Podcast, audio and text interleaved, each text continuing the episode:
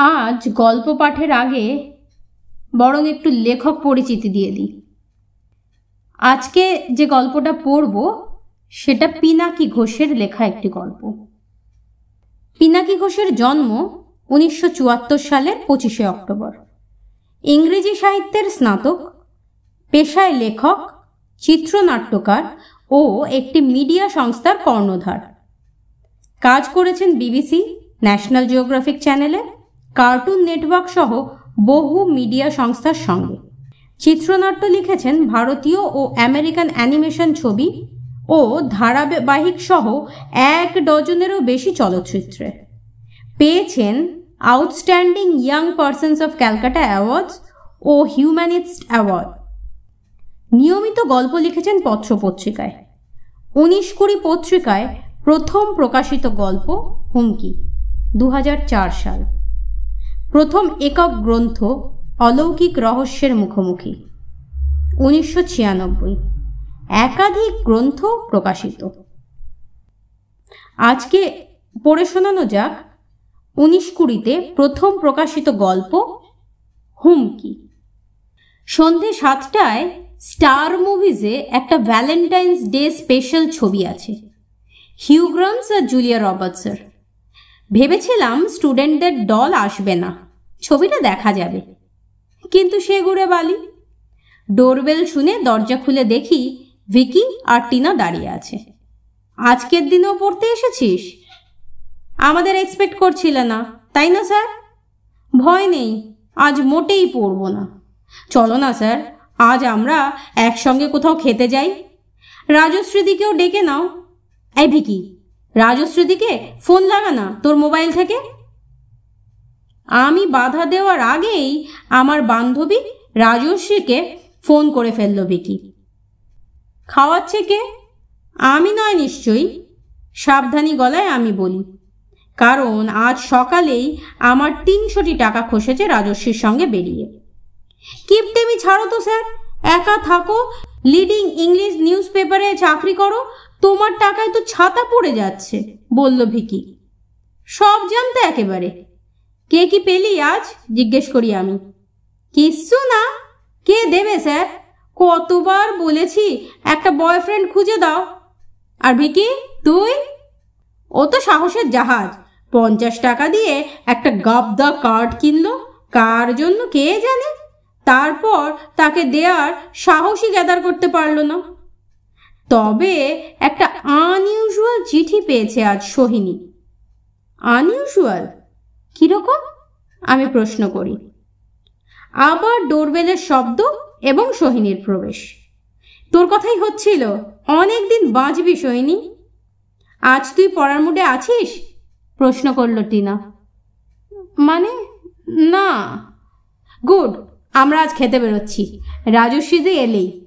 এই তোর সেই চিঠিটার কথা? স্যারকে বল না। ও হ্যাঁ আজ একটা অদ্ভুত চিঠি এসেছে আমাদের লেটার বক্সে great danger is wait for you be careful এই দু লাইনের ছোট্ট চিঠি। বলিস কি? হুমকি চিঠি? তাও আবার ভুল ইংলিশে? মা ঘাবড়ে গেছে নিশ্চয়ই, আমি বলি। তা তো একটু ঘাবড়েইছে। কাকে উদ্দেশ্য করে লেখা? তোকে না তোর মাকে?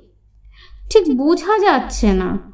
তবে আমার তো তেমন কোনো এনিমি নেই। তাই মনে হচ্ছে মাকে উদ্দেশ্য করেই হয়তো লেখা।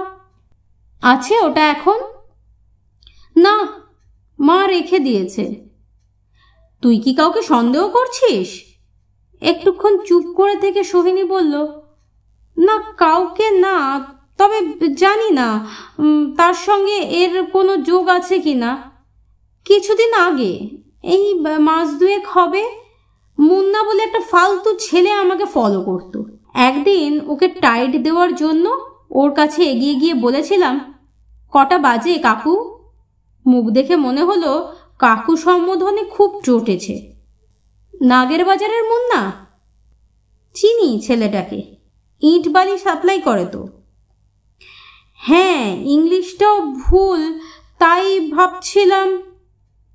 ওটা লেখকের আইডেন্টিটি গোপন রাখার একটা ট্রিকও হতে পারে, তাই না? যে লিখেছে, সে চায় না তাকে তোরা সহজে চিনতে পারিস, বললাম আমি। ওহ, দারুণ স্যার, এই জন্যই তোমাকে এত ভালো লাগে, বলে ওঠে ভিকি। চিঠিটা নিশ্চয়ই হাতে লেখা নয়, হাতে পোস্ট করা কি? জিজ্ঞেস করি আমি। কম্পিউটারে টাইপ করা। পোস্টেজ স্ট্যাম্প আছে মানে পোস্টে এসেছে, জবাব দেয় সোহিনী। ইতিমধ্যে রাজর্ষি এসে যাওয়ায় কথা ঘুরে গেল অন্যদিকে। ওর ইন্ডিকাতে করেই আমরা গেলাম এয়ারপোর্টের কাছে একটা পাঞ্জাবি ধাবাতে।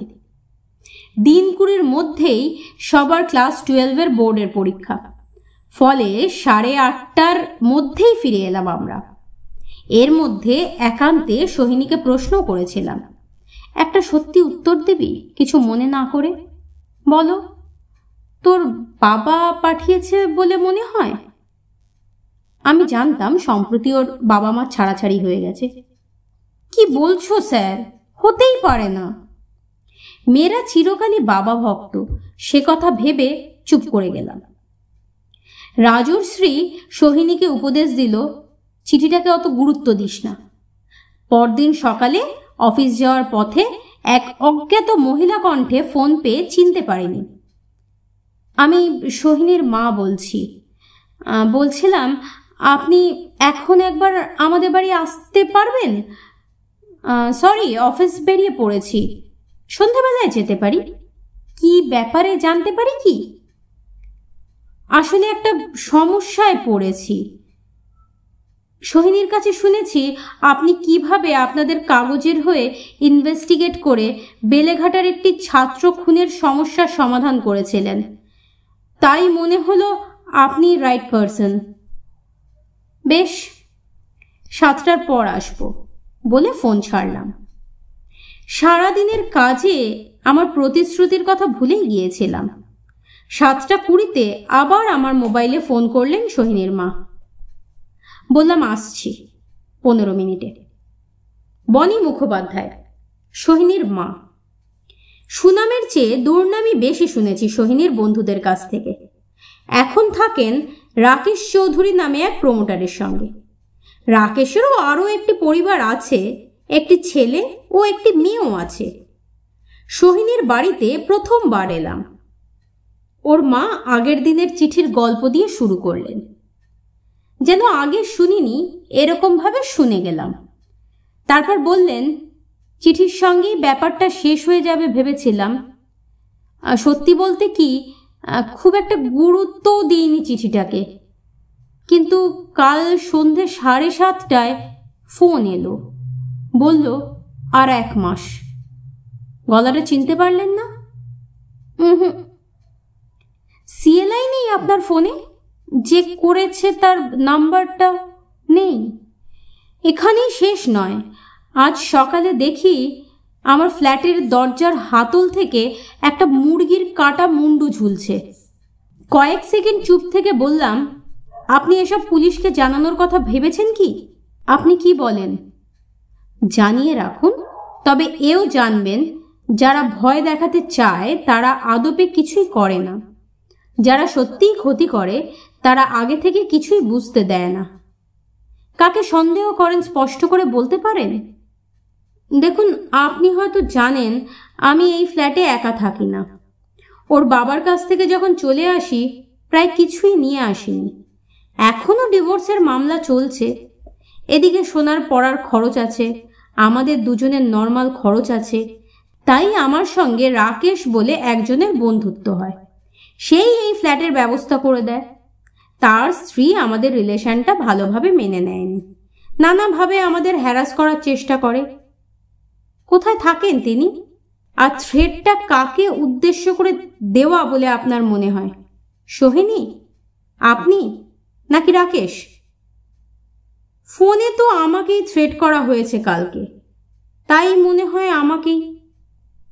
রাকেশের বউ পামেলা পাশেই থাকে, অন্তরঙ্গ অ্যাপার্টমেন্টে। এখান থেকে দেখা যায়। আপনার স্বামীকে ব্যাপারটা জানিয়েছেন? কার কথা বলছেন? সোনার বাবা? ওর সঙ্গে যোগাযোগের কোনো প্রশ্নই ওঠে না। ওর ফোন নাম্বারটা দিতে আপত্তি আছে কি? আমি একটু কথা বলতে চাই। সোহিনীর মা নিমরাজি মনে হলো, তবু দিলেন। হঠাৎ ডোরবেল বাজল। পাঁচ ফুট দশ বা এগারো ইঞ্চি লম্বা হাট্টা কাট্টা বছর আটত্রিশের লাল চুলওয়ালা যে ব্যক্তিটি ঢুকলেন, বুঝতে অসুবিধা হলো না, তিনিই রাকেশ। আমার দিকে একবার তাকিয়ে বেডরুমে ঢুকে গেলেন তিনি। এক নজরে দেখে বুঝলাম পাশে আরেকটি বেডরুমে সোহিনী থাকে, কারণ একটা পড়ার টেবিল উকি মারছিল। সোহিনীর জন্য কেন জানি খারাপ লাগছিল। মিস্টার পুলক মুখার্জি? বলছি। আমি আপনার মেয়ের ইংলিশ টিউটর বলছি। কয়েক সেকেন্ড চুপচাপ। তারপর কি ব্যাপার? সোহিনী আপনাকে দু একদিনের মধ্যে ঘটে যাওয়া কিছু জানিয়ে ফোন করেছিল? ওর কিছু হয়েছে? না না, ও ভালোই আছে কিন্তু গতকাল ওদের ফ্ল্যাটে কেউ একটা হুমকি দিয়ে চিঠি পাঠিয়েছে। এনভেলপে দেখলাম বড়বাজার পোস্ট অফিসের স্ট্যাম্প। জানতে চাইছিলাম আপনার অফিসটা কোথায়? আমি কিছু জানি না। ওদের ব্যাপারে আমাকে কোনো ফোন করবেন না, প্লিজ। বলে উত্তেজিতভাবে আচমকা ফোনটা রেখে দিলেন সোহিনীর বাবা। তাজ্জব স্বগতোক্তি বেরিয়ে এলো আমার মুখ দিয়ে। পামেলা চৌধুরীকে ফোন করার অভিজ্ঞতাটাও বিশেষ সুখের হলো না। একতরফা অভিযোগ আর নোংরা ভাষায় গালমন্দ শুনতে হলো বনি মুখোপাধ্যায়ের বিরুদ্ধে। একটা কথায় মাথায় ঘুরপাক খাচ্ছিল যে এসব কাজ করছে, সে হয়তো বেশি দূরে থাকে না। পরদিন সন্ধ্যায় টিনা আর ভিকি এলো টেস্ট পেপার সলভ করতে। সোহিনী এলো না। চব্বিশ ঘণ্টার মধ্যে তিনটে থ্রেট সোহিনীর মায়ের ঘাবড়ে যাওয়ার পক্ষে যথেষ্ট। সেই জন্যই হয়তো মেয়েকে পাঠাতে সাহস পাননি। রাজশ্রীও এসেছিল অফিস ফেরত। সোহিনীটা একদম সিরিয়াস না। আজ কেমন ডুব মেরে দিল, বলল টিনা। আরে না, বুঝছিস না, ওদের বাড়ির সিচুয়েশন কাকিমা নিশ্চয়ই পাঠাতে সাহস পাননি, বলল ভিকি। ছাড় তো, আমি বাজি ধরে বলতে পারি ও বোর্ড এক্সামে হরকাবে, টিনা বলল। ভিকি বলল, অত কঠোর হোস না টিনা, ওর ফ্যামিলি নিয়ে ও কত আপসেট বুঝতে পারছিস না, মানি না। এই তো সেদিন স্কুল ফেস্টে, একবারও মনে হলো না ও একটু আপসেট। ব্যাস ব্যাস, আর তর্ক নয়, এবার কফি খেয়ে নাও। টিনা, আশা করি সোহিনীর প্রতি তুই জেলাস নোস। এক ট্রে কফি নিয়ে ঘরে ঢুকতে ঢুকতে বলল রাজস্বী জেলাস, ধাত, জেলাস হতে যাব কেন? থতমত খেয়ে বলল টিনা টিনা কি সোহিনীকে ঈর্ষা করে? আমি ভাবতে থাকি, আগেও ওদের মধ্যে ছোটখাটো খুনসুটি লক্ষ্য করেছি। যদি জেলাস হয়, কারণটা কি? ভিকি, ও সোহিনীকে বেশি ফেভার করে এটাই টিনার ঈর্ষার কারণ? অথবা হয়তো সেরম কিছুই নয়? ওরা চলে যাওয়ার পর রাজশ্রী বলল কি বুঝছ? কিসের কি বুঝছ? আরে সোহিনীর ব্যাপার। ওই চিঠি, ফোন আর কাটা মুন্ডু অনেককেই সন্দেহের কারণ আছে। সোহিনীর বাবা, রাকেশ চৌধুরীর স্ত্রী পামেলা, মুন্না বলে একটা ছেলে, এমনকি টিনাও সন্দেহের ঊর্ধ্বে নয়, বললাম আমি। দূর, টিনা ভালো মেয়ে। ওর খেয়ে দে, কাজ নেই, পড়াশোনা ছেড়ে এসব করতে যাবে। হালকা প্রতিবাদ করল রাজশ্রী। ভিকি ওর মোবাইল ফেলে গিয়েছিল। কি সব জোকস ওর মোবাইলে। তুমি পড়লে লজ্জা পেয়ে যাবে। ভিকির মোবাইলের মেসেজগুলো পড়ে বলল রাজশ্রী। সত্যি, দেখতে দেখতে বড় হয়ে উঠছে। সব্যসাচী, একটা অদ্ভুত জিনিস দেখো। ভিকির মোবাইলের কল রেকর্ডস বলছে, ও পরশু সন্ধে সাতটা চল্লিশে সোহিনীর বাড়িতে ফোন করেছিল। অথচ তখন পাঞ্জাবি ধাবায় খাচ্ছিলাম। সোহিনীও ওর সামনেই ছিল। তাহলে ও সোহিনীর বাড়িতে ফোন করতে গেল কেন? ব্যাপারটা অদ্ভুত না? একটা না বলে থামলো রাজশ্রী। আমি ভিকির মোবাইলটা প্রায় ছিনিয়ে নিলাম। মনে পড়ছে ওই সময়ই ও একবার টয়লেটে যাওয়ার অজুহাত দেখিয়ে উঠে গিয়েছিল। তাহলে ওই বিশ্বাস করতে মন চাইছে না। ওর মোটিভ কি? ভিকির বাড়িতে ফোন করে বললাম ভিকি তোর মোবাইল ফেলে গেছিস আমার বাড়িতে। তাই কাল সকালে নিয়ে আসব, তুমি ওটা অফ করে দাও। তা না হয় করলাম। কিন্তু তুই সোহিনীর মাকে পরশু ফোনে থ্রেট করতে গেলি কেন? ঠান্ডা গলায় প্রশ্ন করলাম। বুঝলাম ও বিষম খেয়েছে। খাওয়া দাওয়া করছিল বোধহয়। স্যার তোমার সব বুঝিয়ে বলব, আমার দোষ নয়। সোহিনী সেদিন আমাকে বলেছিল ওর মাকে ওরমভাবে ফোন করতে। বাকি ব্যাপারগুলো কিন্তু আমি করিনি। বিশ্বাস করো? ঠিক আছে, বিশ্বাস করলাম। নো টেনশন পড়াশোনা করো। পরীক্ষা ভালো হওয়া চাই। বাইক নিয়ে চলে এলাম সোহিনীর বাড়ির তলায়। ফোন করে ওকে পেলাম। সোহিনী, আমি সব্যসাচী স্যার। তোর বাড়ির নিচে আছি। ফ্র্যাঙ্কের টেস্ট পেপারের বইটা হাতে নিয়ে নিচে আয়। আসছি। ওর গলায় অবাক হওয়ার ভাব। তিন মিনিটের মধ্যেই নামলো। উপরে এসো না। না, এখানেই ভালো। আমাকে বিশ্বাস করে কয়েকটা কথা ফ্র্যাঙ্কলি বলবি? বলো। তুই বাবাকে খুব ভালোবাসিস না? হ্যাঁ।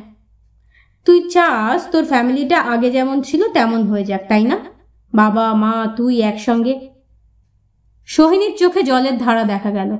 পকেট থেকে রুমাল বের করে ওকে দিলাম। মুছে ফেল। সবাই ঘুরে ঘুরে দেখছে। জানিস সোহিনী সবার লাইফে প্রবলেম আসে। এক একজনের প্রবলেম এক এক রকমের। তোর প্রবলেমটা সত্যিই খুব কষ্টের, আমি জানি। তোর পক্ষে নতুন সিচুয়েশনে অ্যাডজাস্ট করা সম্ভব হচ্ছে না, আমি বুঝতে পারছি। আর তাই ওই দুষ্টুমিগুলো করে মাকে ইনসিকিউর ফিল করাতে চেয়েছিলি, যাতে মা বাবার কাছে ফিরে যায়। ঠিক তো? আমি তোমাকে সব বলতাম, কাঁদতে কাঁদতে বলে সোহিনী। জানি কান্না বন্ধ কর। ওসব দুষ্টুমি আর করিস না। ওভাবে কিছু হবে না রে। বরং তোর বন্ধুদের সঙ্গে আনন্দ কর। নিজের একটা জগৎ বানা। আমি তো আছি পাশে। বেশিরভাগ সময়টা বাইরে ব্যস্ত থাক। পরীক্ষার পর চাকরি করবি। আমি তোকে কিছু কন্ট্যাক্ট দিয়ে দেবো। জীবনকে উপভোগ কর। জীবনের এটাই সেরা সময়। মাঝে মাঝে মাকে না জানিয়ে বাবার কাছে চলে যা। পৃথিবীটা বড় সুন্দর রে। ফিলি আর ভিকি তো কত ভালো বন্ধু জানিসই তো। ও নাকি তোর জন্য পঞ্চাশ টাকা খরচা করে একটা পেল্লায় কার্ড কিনেছিল, কিন্তু সাহস করে দিতেই পারেনি। সোহিনীর মেঘলা মুখে হাসি ফুটল। বললাম, চলি রে, পড়ায় ফাঁকি দিস না। মা, মাকে বলব না, ভয় নেই। বাইকে স্টার্ট দিতে দিতে দেখলাম কুয়াশা কেটে গেছে। চাঁদের আলো উছলে পড়ছে চারিদিকে।